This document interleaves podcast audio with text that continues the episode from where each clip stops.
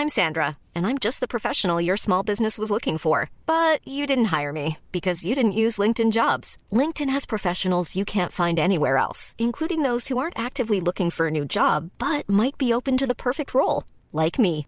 In a given month, over 70% of LinkedIn users don't visit other leading job sites. So if you're not looking on LinkedIn, you'll miss out on great candidates like Sandra. Start hiring professionals like a professional. Post your free job on linkedin.com/people today.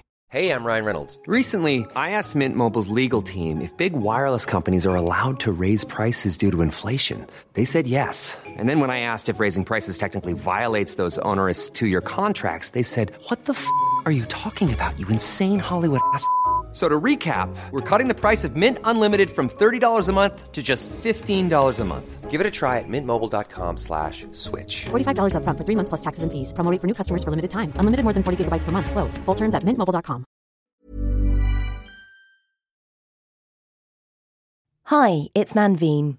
Today's episode is part four of our ongoing series, Last Man Standing, which is an investigation to find out what happened to the British journalist John Cantlie after he was kidnapped by ISIS back in 2012.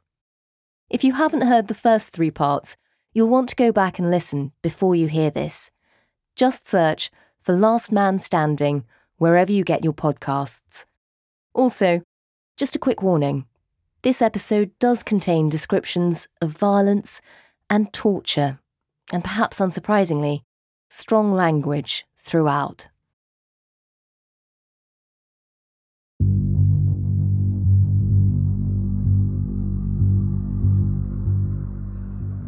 It all started as they were driving along a dusty road in Syria, on their way to the Turkish border. Anthony and his team had just completed an assignment and they were heading home. We peel off out of Tarafat and we go this backcountry road and we go over this low brow in the road and there the other side is this black BMW X5 cruising same direction as us slowly and it's immaculate it's gleaming. Whenever you see a gleaming car in war it's trouble because everything's covered in dust the whole time particularly there in Syria. And so suddenly the vision of this big powerful car just in front of us on an empty road, just like cruising slowly, gleaming. I was like, fuck, this is trouble. Here it is. Really? Oh, yeah, I knew immediately. I was like, absolutely, fucking shit's gonna go down now. Anthony realised that things were going seriously wrong. As the car got closer, just like John Cantlie, Anthony shouted at the driver to go faster. But it was too late. As we neared it, the driver's window wound down, and this hand came out to wave us down. But it did it in this kind of slight rotation, very languid, very slow. And with that, there was such entitlement and such power as well. The guy on the end of that hand knew that he had us. There was nothing panicked about it. This was like, you're gone. As a reporter, Anthony Lloyd was used to telling the stories of war. But in 2014, he became the story. The Times journalist Anthony Lloyd was kidnapped in Syria last week, along with his photographer Jack Hill and a Syrian fixer called Mahmoud. Few people fall victim to extremist forces and live to tell the story. Anthony Lloyd, special correspondent for the Times of London, has. Just 18 months after John Cantlie and Jim Foley were abducted, as the number of people being kidnapped in Syria was rapidly rising, Anthony suddenly became one of them. We'll find out what happened in just a moment, but first, a quick reminder. Last time on Last Man Standing, He's the first person to come out of Syria since John and James were abducted in November 2012 and say, hey, they're still alive, I've seen them, and I know where they are. a whole year after John and Jim were driven off in a silver Hyundai, the first real evidence emerges that they're still alive. And it comes from a former jihadist who shared a cell with them. What they told me was that they got tortured really bad before I was there. Like, really bad. We got glimpses of how they were a year after they'd been kidnapped. But there are parts of John Cantlie's story that we'll never know. We don't know what he was thinking as he and Jim were bundled into the back of a silver Hyundai. We don't know how they felt as the car drove off in a cloud of dust and John knew the worst had happened. But a year and a half later, on a very similar road, driving out of Aleppo towards Turkey, Anthony and the Times photographer Jack Hill were kidnapped in eerily similar circumstances. They know what it feels like when your whole world is being ripped away from you. They know what you'd be prepared to do when you desperately want to survive. It was the portal through which their fate became very important to me. This is a story that Anthony finds very difficult to tell. But we thought you should hear it. I was thinking you've got to do anything to survive. At this point, it's not about escape, it's about you've got to live, you've got to survive.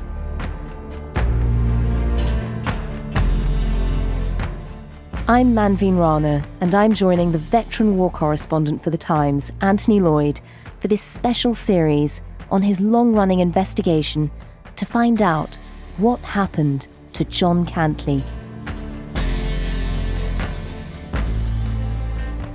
This is Last Man Standing from The Times and The Sunday Times. Episode 4 There But for the Grace of God.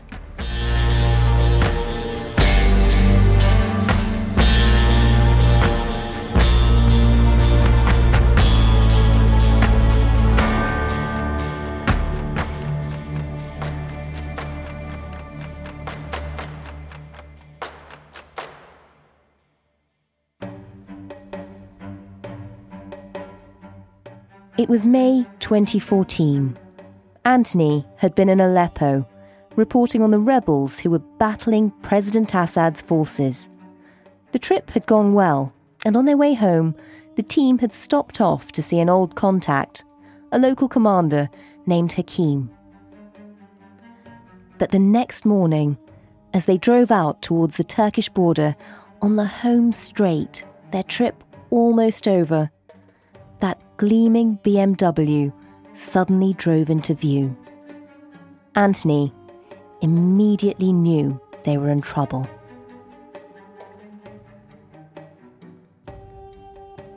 I was just like, floor it to the driver, just fucking go. And the others in the car, like, what, what? And I was like, they're going to take us. These are the bad guys. And there was some, you know, confusion in the car, like staring at me like I was freaking out. It's like, fucking go, fucking go. And then the kind of driver sat up a bit, but of course, I mean, the car, I don't know what, like 65 tops or something. This thing just wanged in front of us and just cut straight across us. Oh man, they came out of those doors like a coiled spring, about five of them. They'd done it before. There was no one, all of them armed. No one, you know, clipped their barrel on the car door or anything. They were straight out there, the way they handled their weapons. We were out of that car, spread eagled, and banged up against the side of it within five seconds guns Wow. at the head. Wow. Now, in that time, because I was like, we're going to get taken here, I got my tracker out, clicked off the safety bar, and pressed the uh, alarm button, which by rights should have sent a signal straight up to alert the security guy the other side of the border. But it didn't work. Oh no. I didn't know that at the time. No. I was like, yeah, damn, press the button. Someone's going to know we're going down here. I didn't Oh, know that the no. message was just never received. And for you, in that moment, you know, when you Oh, spot this other car and you see what's happening before the others do, you've clocked it. Just describe how that feels when you know it's about to happen, you're about to get kidnapped. the sesame's opening up, but it's not in front of you, it's under your feet. That's how it felt. It was just like the ground opening up and the awareness of not maybe we're in deep trouble here, but we're in deep, deep, deep trouble here. Within seconds, the men had zip cuffed Anthony, Jack Hill, their fixer Mahmood, and their driver and bundled them into the car. They piled the four of us under a blanket in the boot of the X5. It was quite a tangle. And drove off. They were taken to a farm where they were questioned. We're trying to say, look, we're journalists, you know, sorry if we've, you know, missing some sort of permission, we're really sorry. And that wasn't cutting it at all. We got loads of, you know, you're Western dogs, you're kufr, you're unbelievers, you know. They were then blindfolded and led down into a dank, dark basement. There's a number of things you lose. You lose your senses because you're blindfolded, so everything's black. Mm. You're hooded, so you can't hear very well. And you're cuffed, so you can't move properly. And you're mobilized and directed by cuffs. I mean, physical cuffs, slap on the back of the head, push on the shoulder, Yeah. fist on your collar. You're not, you lose pretty much everything. I mean, it's not just your loss of technical liberty because you're a Mm. captive, it's just that you can't see, you can't hear properly, you can't move your hands. And there are guys around with you with guns who kick you and punch you if you move and you're not supposed to. And if they do want you to move, they do it by picking you up by the scruff of your neck and pushing you along. Which must You're- be so odd because you must have an adrenaline rush. You must be highly alert, and yet you can't. You can't see or sense with it. anything. Yeah. One thing I did begin to think was straight off, I was like, you've got to escape. I mean, immediately, like within minutes of arriving in this farm, I was thinking, we've got to get out of this. There's no doubt about what Islamic State did to prisoners. Yeah. So I was like, listen, you've got to get out of this. You've just got to get out of this. But how do you do that? How do you get out? there's a whole lot of thoughts that you don't really have before come to mind. You're like, like, can I pick up, if I get the chance, a big stone and smash the brains out of a sleeping guard if it comes down to it? Can I kill somebody to get out of this? Wow. That's not something you really think about as a journalist. No, normally. and you're not. Oh, it's not going to be like shooting somebody. It's going to be like, can I smash someone's brains out with a rock if it's that's what it takes to get out of this? Did you have an answer? No, I didn't have an answer. I had two very strong forces. One is like, you've got to get out of this. And the other was, I think, you know, killing people is wrong. Uh, that I believe very strongly, killing Yeah. people is wrong. Yeah. So I was kind of caught between those two thoughts. It wasn't the worst thought. The other one was like, supposing they cut my head off. How's that going to be? Wow. So like, what do you do? I was just thinking, I guess the way to do it is clench your jaw and give them as much were- tension as possible You were just to get it. Oh, yeah. Oh, yeah. That's what you start thinking What- very quickly. what it would feel like and how you make it harder for them. no, how you make it to be- easier for them. Oh. Because you Not want it to be quick. Yeah. In darkness, in the basement, Anthony realizes that something is changing. The kidnappers are moving. They bundle them into the car again, Anthony in the back, and what he doesn't realize is that Mahmood and Jack have been stuffed into the boot of the car. They can't tell where they're being taken. In the end, it was a lockup in a nearby town.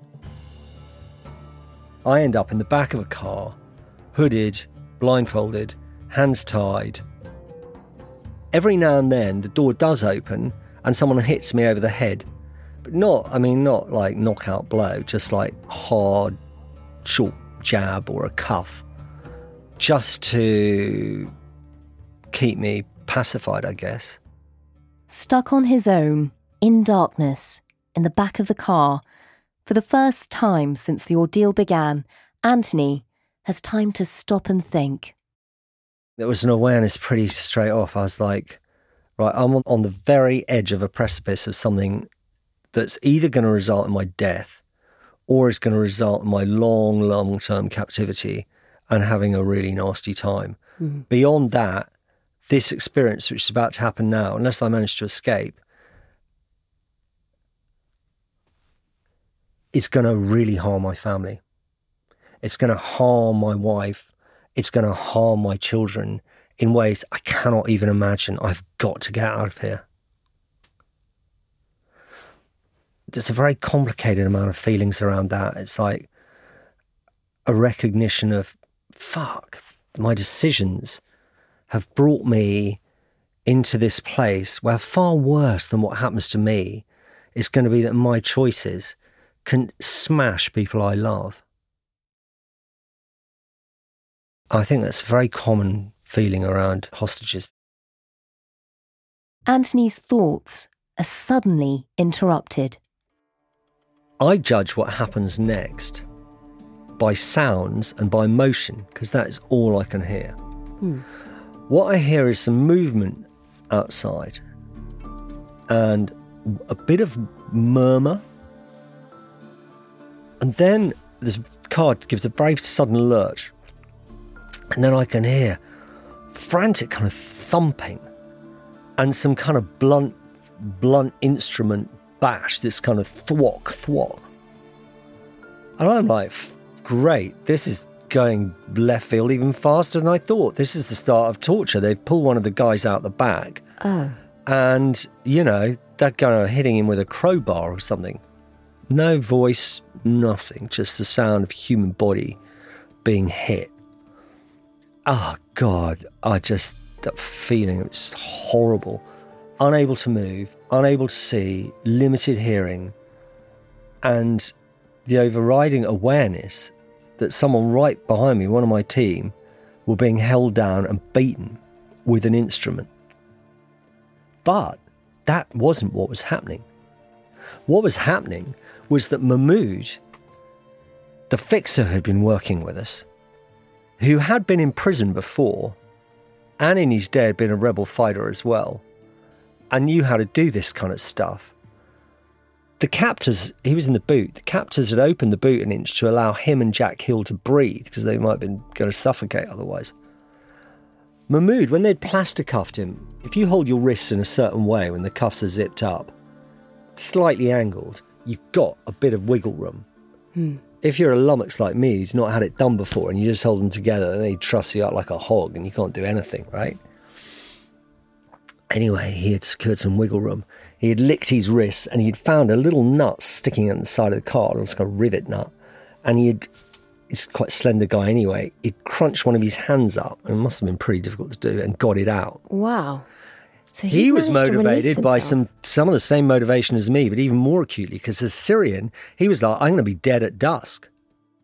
Mahmood knew he had no value for the kidnappers. They would get no ransom. So the moment his hands were free, he had to act. And he's seen there's one guard there. He waits until the guard puts his Kalashnikov down to have a cigarette. Mahmood jackknifes straight out the back of the boot and starts beating the guy around the head. Wow. Now he can't shout or anything like that because he doesn't know where the other guards are. So he's hitting this guy as hard as he can. Jack Hill in the boot piles out too. Because it's a lockup and the guards hadn't, you know, cleaned it up or been ready as much, there's a claw hammer there. So Mahmood picks it up and gives the guard a righteous thwacking over the head with a claw hammer. Wow. Yeah, which ends the fight pretty quickly. Wow. So now they're in a lockup. At the start of an extremely violent escape bid, all this happening in seconds. No one says anything. Jack comes round to my door and tries it. Jack couldn't open it. Now, he can't say, hey, Ant, we've taken out the guard with a claw hammer. Time to go, mate, because no one knows where the other guards are, but the inference is they're Yeah. really close. So he murmurs something a couple of times. All like, I've got no idea. I think my gang are being tortured by the captors. And you're hooded. You can't I'm hooded, much. so all I hear is, uh, uh, uh. I'm completely confused. This is all within seconds. Mahmood recognizes the moment is not to hang around, it's to go. He bangs, it's a lock up the slide down door. He bangs the side of the door really hard with his shoulder and goes straight out of that door. Now, just the other side of the door, Oh, no. there's four gunmen in a car, but they're all in the car having a cigarette and the car engine's off.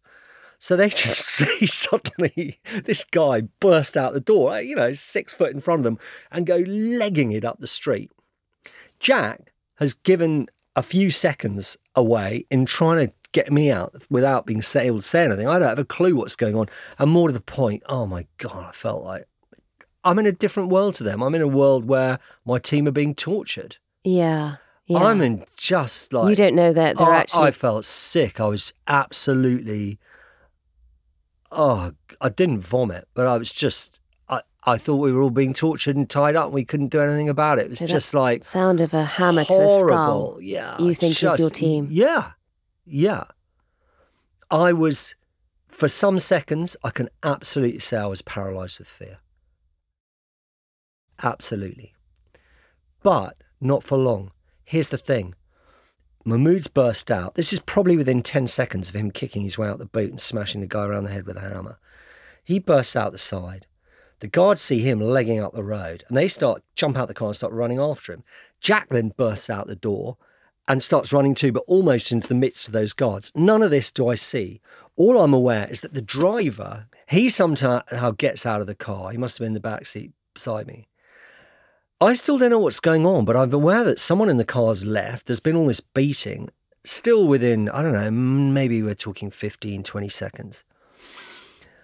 So I kick my brain out of its out of its like torture scenario. I was just like, okay, you've got to whatever's happening, you've got to see what's happening. So I pushed my hood up with my thumbs and my um, blindfold up. And there's pretty much darkness, but you can discern some shapes. One of the bits of light is a beam of light coming down from a trapdoor in the ceiling with a ladder going down the wall to a flat roof above me. Until a few minutes before, there have been guys with guns who, you know, had me as a hostage, and now there's nobody. I'm in an empty car of darkness in a lockup, and so I'm just like I catapult straight up that ladder uh, and through the trapdoor. I'm like, I don't do not know what is going on here, but this is the moment to escape. But everybody's somewhere doing whatever it is they're doing. I've got no idea. I'm out of here. I ran up the ladder. My feet weren't tied. My hands were. It's pretty, pretty. It was that was difficult. And you've managed to pull the, the blindfold yeah, I pulled the hood off, and the blindfold was up or it gone. I'd thumbed it off, so I've got my hands bound by plastic cuffs. But I'm up that ladder. Then I get to the roof. I'm running along a flat roof. I'm thinking, right, I'm going to Jason Bourne my way out of this. I tell you. And then I just remember the next thing I hear is horrible. It was, the whole thing was so violent. Horrible beating and thumps and yells down from the street to my right. And I remember having to grapple with fear to make myself look over the roof and see what was going on because there was a temptation, particularly once I'd started running, of just keep running, get just as far away from this situation as you can. But there was also the thing that, look, if you want to escape, you need to kind of know what's going on. Hmm. So I forced myself to look over the side, and there I saw a pretty bad sight. It was Jack Hill down on the ground, being beaten by quite a lot of guys, one of them being Hakeem, our host of the night before. It was at that moment that Anthony realised how the kidnappers had found them. Hakeem Anza, otherwise known as Abdul Hakim Al Yassin, a local rebel commander who'd hosted them the night before, had now betrayed them. He was a former accountant who Anthony had known for two years and who they'd made a detour to visit when they could have gone straight home. They'd dined with him, met his newborn daughter, played with his son, and spent the night under his roof. This was the man who'd planned their abduction. I wouldn't call him a friend. I wouldn't have called being realistic. Was he a friend or was he just a a contact, a journalistic source? I think it's easy to play. He was our friend. He betrayed us, and in fact, I'm like, but we got on okay. He was a contact and a source, but he still betrayed us. And it's not just that he passed on your details to somebody else. He's actually there oh, physically he's right beating into. He's Jack. beating Jack. He's beating Jack. Jack's struggling on the ground and trying to throw a few battles. We've got about four guys laying into him.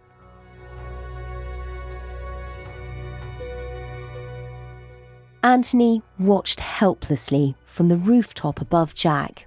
And like they got Jack, they're beating him, and one of those doing it is the guy, the one guy thought that if he found out that we'd been kidnapped, he might be able to help us, but he's part of it. Oh. Uh, we got zero friends here. Anthony is stuck on a rooftop, while Jack is being beaten in middle of the street. And things are about to get worse.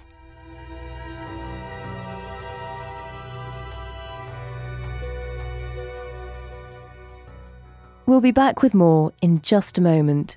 But if you're interested in this series, then you might want to access some of the other investigations from the Times and the Sunday Times. You can find them all collected on the reporter feed wherever you get your podcasts.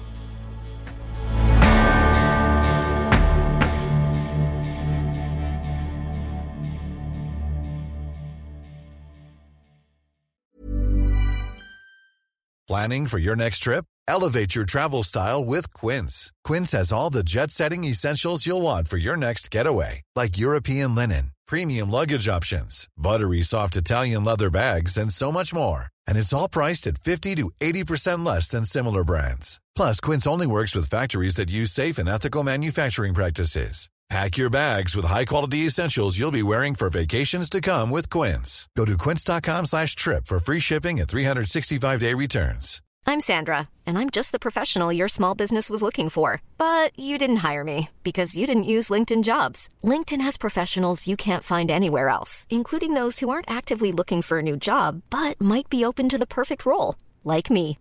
In a given month, over 70% of LinkedIn users don't visit other leading job sites. So if you're not looking on LinkedIn, you'll miss out on great candidates like Sandra. Start hiring professionals like a professional. Post your free job on linkedin.com/people today. I'm David Baddiel. I'm a writer and a comedian and a Jew. I'm Sayeeda Warsi. I'm a businesswoman and a politician and a Muslim. Jews and Muslims always seem to be in the news or on the news. Lots of people talk about us, and this is us talking about ourselves. The kind of things that people say don't touch, Yeah. we are going to go there. I mean, I think Jews and Muslims are talking about these things, but I think they're not talking about them together because they're worried that if they do, sparks might fly. A Muslim and a Jew go there. Find us wherever you get your podcasts.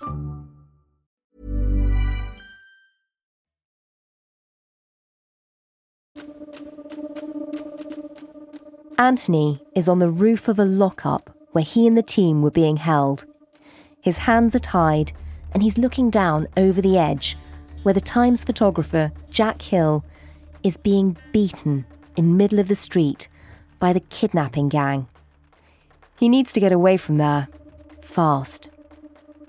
So then I ran along a bit more roof and I came to a water tower. And by a water tower, I mean a kind of like breeze block thing about 10 foot high, 12 foot high with a water tank on top of it, commonly used by people on flat roof housing uh, to store their water in. And I thought my roof options were getting a bit limited because it wasn't as easy to jump from one roof to the next. It's like there were much Yeah. bigger gaps so I could jump. But I thought, okay, what I'm going to do, there was a ladder up the side of the tower. I'm going to get up there on the ladder. Then I'm going to pull the ladder up behind me, put it flush against the water tower, and I'm going to squeeze in underneath it in the shadow. And I'm going to wait till the sun goes down. And I made enough distance, kind of, to. Um, it'll be quite difficult for anyone pursuing me to know exactly where I've gone. And this is a good place to hide up. It was. Until Anthony spotted two children, and worse still, they'd spotted him. His plan was ruined. These two kids, oh my god, about eight, nine, maybe 10 years old in the street, and they look up and clearly They've seen you. they see wedged in the base of the water tower, they can see a guy there, me, and I'm kind of staring at them. And then they can see them just turning to a guy crossing and pointing. And I was like, Oh, no. shit. So down goes the ladder, the other side of the water tower. I'd had it all in my head. Okay, the sun's up there, so that's south, that's north. I've got to get to Turkey at night. I can do this. But now I'm suddenly like, shit, I've been seen. I'm on the run again. Anthony would later learn that he was just 20 miles from the Turkish border. But for now, he just had to keep moving. I'm running again, and the wall's narrow, the roof narrows, and I've got to go down. And I see that on one side of the street, I look down, and there's a big fat guy, young fat guy looking up at me. I don't know, he's 20s. And on the other side, there's two women in a black abaya, And the fat guy, he's got quite a nice face and he's saying, Come down, come down. He can see I'm bound. And then on the other side, there are these two women and they're saying in English too, Come down, come down. And I'm like, Who do I trust? the fat guy or the two women? So then I'm like, The two women, I guess.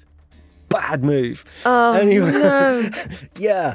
So I got to get the ladder from the water tower to get down. I'm quite this high thing. I'm trying to this aluminium ladder. It's all chaotic. My hands are still tied. So I lower that down, and by the time I scramble down, I'm in this kind of walled garden, quite a big, wide, rich man's compound. The women are gone, and I'm immediately like, shit. The people who invited me down here have gone. So uh, I ran around the edge of this compound. There's various rooms going off it, no one around. I get into this kitchen, a small blue tiled kitchen, and I can see the knives and forks beside the sink that have been washed up. So I grabbed a kitchen knife and clamped it in my teeth, and I'm trying to cut through the plastic cuffs. Yeah. But that's a hiding to know, nowhere. I can tell you, I thought logically that was a sharp kitchen knife too, but No. that wasn't going to do anything. Then I found some matches and tried to burn some kitchen roll to burn them off my wrists.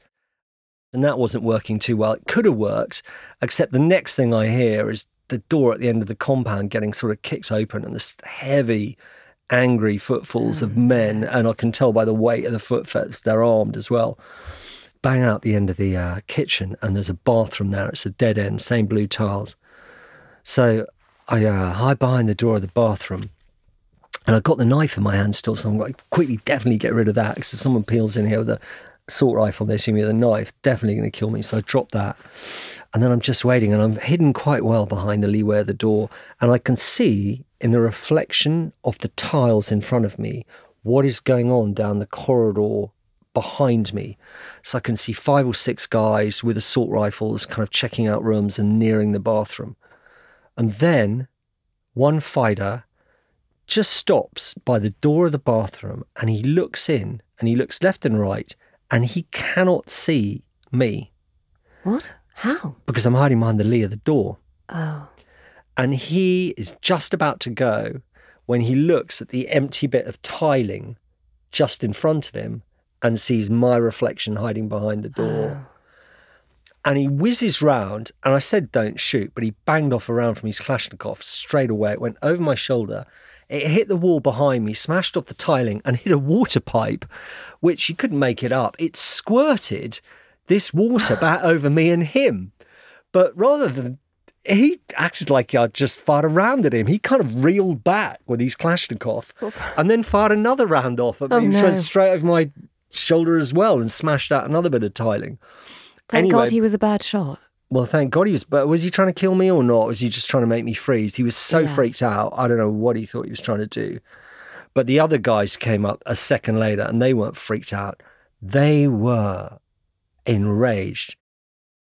It was like I'd burnt these people's homes. They were furious. I mean, beyond. It was like I'd insulted their mothers or whatever. They were in a punitive rage. So they laid into me properly. That's when the beating started. Um, they beat me with rifle butts. They kicked me. They punched me. They started to beat me properly. The only good thing about it was because there were about five of them trying to do it all at once. No one actually got a really good swing.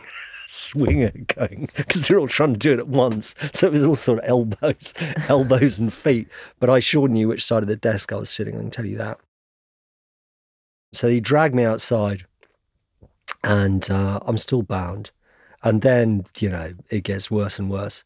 There's a car outside, big car, and they open the door and push me in it. And inside is this huge guy, his face covered in blood. And I don't know this at the time, but it's the guard who oh. Mahmood's hitting around the head with a hammer Oh. who's now regained consciousness. You can imagine what kind of mood he's in. And they're chucking me in like, hey, here's one to play with. Oh man, he hits me so hard. I go popping out back of the car like a kind of champagne cork and it pops the blood oh. vessels in my eye. So I get this donut of blood in my eyeball and lose temporarily some of the vision of my right eye. But I still don't know who he is because I've never seen him before. I, I don't know until we put all the pieces together. Well, Yeah. the big guy with his head smashed in, with covered in blood, was the guard who you got offered to. But that's who it was. Anthony is punched with such force that he crashes out of the car onto the pavement, where he's beaten again and dragged through the streets. And that's when he sees the man who betrayed him, talking to the crowd who's now gathered, having heard the commotion. There in the middle of the street was Hakim, the leader of the gang. Oh. And I can hear him addressing this crowd, and he keeps saying Jesus, Jesus, which is spies, spies. Now, calling someone spy in Syria is, you know, you're a goner. Yeah. Very easily catches people's imagination. They're a spy, they're a CIA spy, you know. And uh, a couple of things.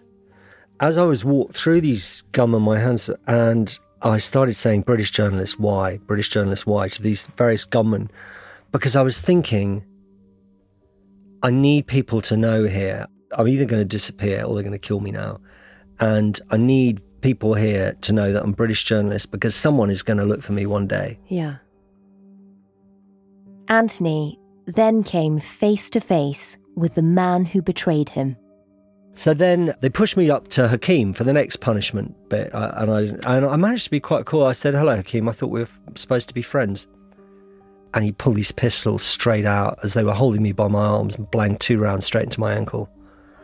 Makarov, close range, and I was lucky it didn't take my foot off. How? Uh, two How things in my favour. How does felt like being to- hit really hard with a baseball bat, but not that painful. It was more the impact of it, which I was like, wow. It felt like, um, yeah, th- being hit hard, but without the pain of it. It wasn't immediately painful. It sure hurt later, but it was just like very heavy impact. I didn't fall over. The two things going in my favour was one, he did it at such close range, the bullets hadn't picked up their full momentum. Hmm. And number two, he shot me through my leather boot, like hiking boot. And those two things really helped. Uh, I mean, the bullets went in and spun around, but it, you know, you can, you can could have cripple somebody worse. shooting them in the ankle, Yeah. uh, or have them bleed out. One interesting thing, as soon as he blanged me, the guy behind me, I don't know if he was doing me any favours or not, just grabbed the scruff of my neck and just propelled me. It was a strong guy, straight away from Hakim and straight through that crowd, up some steps to a building. And I was beginning to lose the use of my leg then. But this guy, now was he another bad guy who just wanted to put me in another room and give me some more beating? Or was it someone there who was kind of like, this is getting, this guy's about to die and I'm going to prevent that? I don't know. But some unseen big figure behind me got hold of me and just as soon as I've been shot, just propelled me straight out of that situation. They then put me in a room. There's a whole lot of armed guys. Chaos. They're all shouting, they're all armed, all screaming at each other. And there, the far side of the wall, chained to a radiator or handcuffed to a radiator, is Jack Hill, whose face is all smashed in. And he looks at me out of his head and goes, Don't worry, Ant, it's all going to be fine. this is like 10 seconds after I've been shot twice. I can't see out one of my eyes. It's good, as good as asking for the priest, you know. And uh, I'm in this room and there's Jack all smashed to pieces, chained out to a radiator. I mean, I admire his- his optimism. I don't know what that was about. Looked about as far from fine to me as you could get. Don't worry, Ant, it's all going to be fine. Yeah, really, it's going going just fine so far.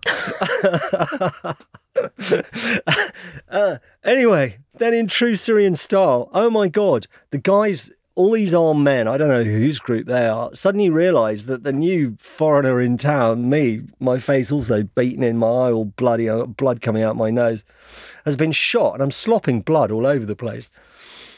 And they don't want blood. so they're kind of like, well, this one's been shot. Get him out of here. So then I'm dragged by that stage, I guess, out of the room. Oh my God, on the street outside, the same big cars there. They open the door, same Mr. Hammerhead smash ups oh, there, and they chuck me in with him and then start driving around the town as this guy gets his full retribution. The car keeps driving as Anthony is given a thrashing in the back. Barely conscious, he's dragged out again, and a rock is smashed into his head. Then I'm just down on the ground, and they drag me like, uh, you know, I didn't, I couldn't stand or even lean up. They dragged me into a room, and um, there were a lot of very aggressive young guys there, armed young guys, Hakim's gang, and they kick and stamp on my ankle that's been shot. Oh. Yeah. Oh, God. Yeah, that was how it was. Very violent, very punitive. They wanted to make me scream. I mean, what are you thinking at this point? Fucking hell, that hurts. um, I mean, that, that could damage your ankle forever. That could be your, that, you know, as you said, that could be your foot gone. Oh yeah, I wasn't thinking it. I tell you what, I was thinking. I was thinking, um, survive for the next few seconds. I was thinking that. I was thinking you've got to survive. You've got to survive. And I was thinking anything. You've got to do anything to survive. At this point, it's not about escape. It's about you've got to live. You've got to survive. But the ordeal wasn't over yet. We'll have the rest of Anthony's story in just a moment, after a quick word from a colleague. Hello, I'm Emma Tucker, editor of the Sunday Times. It's thanks to listeners like you that we're able to provide journalism that matters. Get to the heart of the story every day with the Times and the Sunday Times. Subscribe today and enjoy one month free. Visit thetimes.co.uk forward slash stories of our times.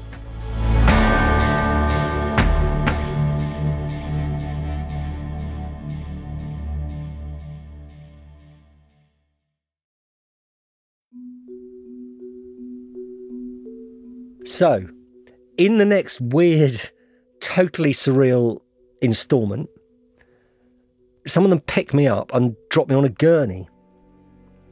And they cut off all my clothes with a pair of scissors, like surgical scissors, till I'm stark bollock naked, covered in blood, with my plastic cuffs still on. And they start examining me and they're trying to look, they're trying to find some transmitter in my ear, it seems, I guess. These fighters seem to be convinced that Anthony is some sort of spy. But then, a new group of men bursts in. These are big jihadi fighters, and when they demand that everyone leaves the room, even the kidnappers are forced to do as they're told. They just kind of look at these guys like, get out, like they're ushering them like dogs. And finally, all the kidnap gang leave the room. With the jihadis, there's this little guy who speaks some English. And the first thing he says to me, which is a great thing to say, he says, Don't worry, we know who you are and you're going to be okay. That must have been such a relief. What it is, is that because Mahmood, the fixer, when he had escaped, he had had the Jason Bourne escape. He had seen a bike parked outside a cafe with a key in the ignition. Wow. He had frog leaped onto it, hit the ignition, and was away like Jason Bourne. Well done, him. Mahmoud got out and told Syrian activists there's a gang there and they got Western journalists hostage. The kidnappers' plans were also being scuppered by the Special Risks Advisor, a man named Russ, who was waiting for Anthony and the team in Turkey. Although the alarm on their tracker hadn't worked, he'd been tracking their satellite signal and saw them veering off course, and he knew something had gone seriously wrong. He immediately headed into Syria to find them. He went straight in with the Syrians, straight to the headquarters of the nearest big rebel base, and said, Two of my journalists are missing. Now, that Syrian rebel group, we didn't know it, but they had some arrangement with the French and the Emiratis and the Americans for TOW missiles and all the rest of it. It was not cool for them to have in their area Westerners taken hostage and potentially sold onto ISIS. Thank God. So they started looking for us too. So suddenly things are getting really complicated for the kidnap gang. So, although the jihadis who've arrived and cleared the room are also from a dangerous Islamic group, it's in their interests to get Anthony to safety. They want me out of their area, out of their hair. So the big way questions me a little bit, quite gently, but he said something quite cool, which was quite helpful. And he said, um, "Hmm, yeah, we're sorry this happened to you. We're sorry those guys got you. You're going to be all right now. But in your job, a few scars are no bad thing." That's what he said to me, and it was a pretty cool thing to say. That kind of helped.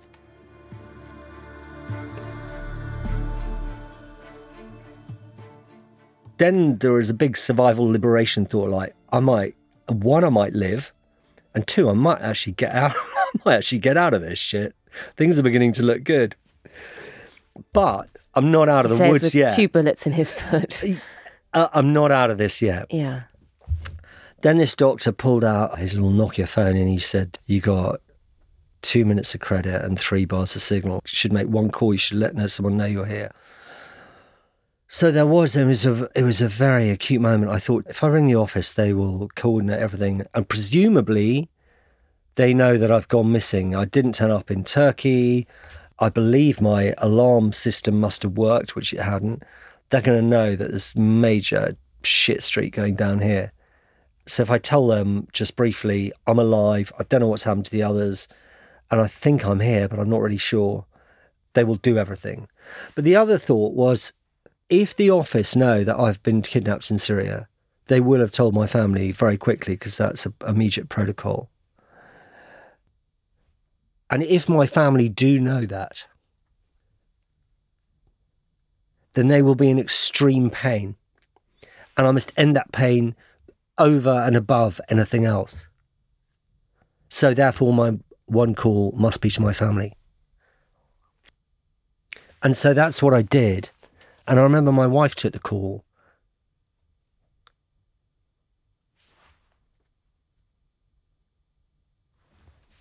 And I was, you know, I was briefing together. I just said, look, can you tell anybody who needs it to know that I'm still alive? I'm not sure what's happened to the others, but I may even get out of this. Lying there, still not sure if he was completely safe, Anthony was surprised by one of the fighters. I had a locket around my neck with the ashes of a great friend of mine, Kurt Schork, who was killed in Sierra Leone. He was killed in an ambush in the locket, and I always keep it. Hero. And they, uh, yeah, and um, you know, great power. So um, they're taken off me. I think when they stripped me, yeah. Uh, and anyway, there I was lying at one point, thinking maybe I've won through here, but I was still, you know, no one had washed the blood off, and I, I don't think I had any clothes on still. And uh, this badass guy walked up and he had the locket in his hand. And he just pressed it back into my hand and left me there with it. It came Wow. back. I've got it still. That must have been quite a moment. Yeah, that was quite a moment. The jihadist group got Anthony out of the building and drove him to meet the others Mahmoud, the fixer, who'd escaped and raised the alarm with rebel groups, and Jack Hill, who'd also been badly beaten. Their driver had already managed to get away. Mahmood and Jack Hill got into the car. That must have been a relief. It was. What sort of shape were they in? Mahmood looked fine, except he was absolutely he looked crazed. He had a white face. And Jack was smashed up. But they were a bit concerned with me because I wanted to go to sleep at that point, oddly. And uh, I couldn't see what my face looked like. And uh, they could. And they were like, don't go to sleep. And they kept pinching me. Fortunately, as they reached the Turkish border, they were met by the security advisor, Russ, who had an ambulance waiting. Seven days after emergency surgery, Anthony finally headed home. I can't remember quite the next bit. I was a bit out of it. But there was an ambulance took me to a hospital. And then uh, I actually had the bullets taken out by an Afghan surgeon in Istanbul. The surgery went well, and a few weeks later, Anthony was recovering enough to be able to head home. I was wheeled out in a wheelchair. And I've been very high on all this escape, really kind of like lying awake throughout the night, just staring, just like fuck yeah, I'm alive. I thought I was gone and I'm, I'm, I made it. Anyway, then it was time to go. And I'm right beside the boot and I can hear the shh sound as he opens it up. And the last time I hear that, I'm being put in the back of an X5 as a hostage. And I just, oh God, it was horrible. This horrible feeling like nausea, kind of just squirm, revulsion. There was just that horrible realization then, like, fuck. It's not a full escape. Um, fuck. The when you years go say by, it's, it's not a full escape, just like this is still with you. yeah. This is still with you. That was eight years ago now, and Anthony doesn't really like to talk about it. I couldn't walk for six weeks. And I found very quickly, of course, that being at home, once you're back, life goes on and rightfully, normally for one's family. My wife went back to work, my kids went back to school, and I ended up home unable to walk, uh, not seeing anybody for the best part of six weeks, which I shouldn't, I don't know how else I would have or should have handled that, but that wasn't great. It wasn't terrible, but it wasn't great. And certainly the survival high had gone. I was in a few quite dark spaces at that time.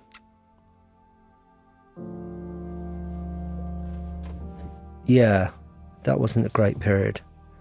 And I felt a terrible guilt. Actually, a terrible guilt, I think, more than the horror.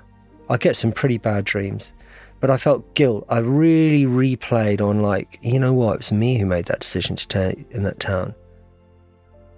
Tell you what, I got, I got, and I think it's gone now. I got some sort of hammering, chest hammering rages, like your chest was just gonna explode with rage. I never had that before. Yeah. Never had that before.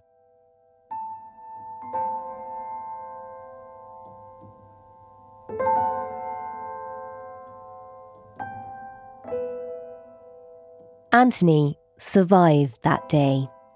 But he knows that if any one thing had gone differently, then it might have been him being paraded in an orange jumpsuit while being held hostage by ISIS. It's one of the reasons he's felt so obsessed by John Cantlie's story and by the need to find out what happened to him. And John Cantlie was not a friend of mine. You know, this I'm not saying this is the pursuit of some friend. If I got to know John better, would I have gone on well with him, well with him or not? I don't know. It's that's not what it's about. I found him, as I have got to know him more through the words and reflections of others. I found that very interesting and complex guy who was much deeper than than than the John Cantlie I encountered. But you know, this guy, this man played this incredible game to survive and he disappeared ultimately. And I find, you know, a need to try and find out, to have found out as best I could what, what did happen to John.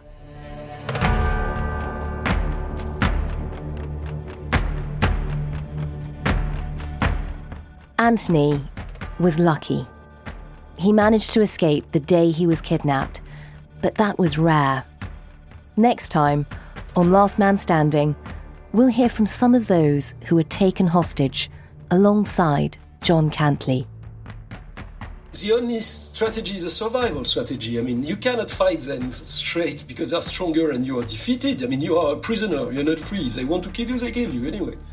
They don't have any pity, they don't care. So the only thing you can do is trying to find some strategies, and, and that's exactly what John was trying to do. In the meantime, you're basically living in a, in, in a nest of rattlesnakes. And basically, every move you can do, they can bite.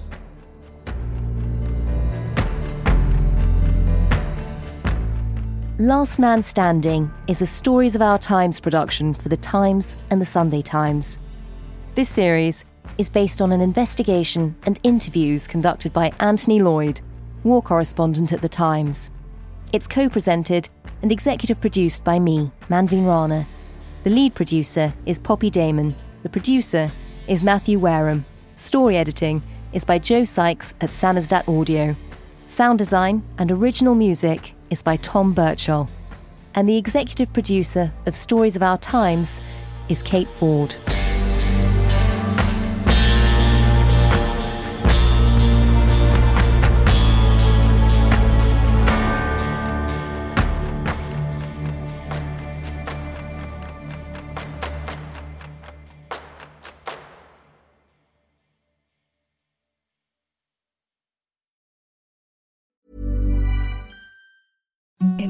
The softest sheets you've ever felt. Now imagine them getting even softer over time. That's what you'll feel with Boll and Branch's organic cotton sheets. In a recent customer survey, 96% replied that Bowl and Branch sheets get softer with every wash. Start getting your best night's sleep in these sheets that get softer and softer for years to come. Try their sheets with a 30-night guarantee. Plus, get 15% off your first order at bollandbranch.com. Code BUTTERY. Exclusions apply. See site for details.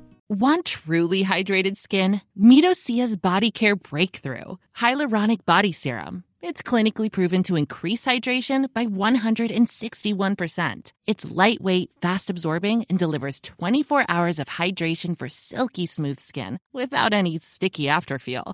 Treat your skin to clean vegan skincare from Osea. Get 10% off your first order with code SUMMER at OseaMalibu.com. That's O S E A Malibu.com code SUMMER.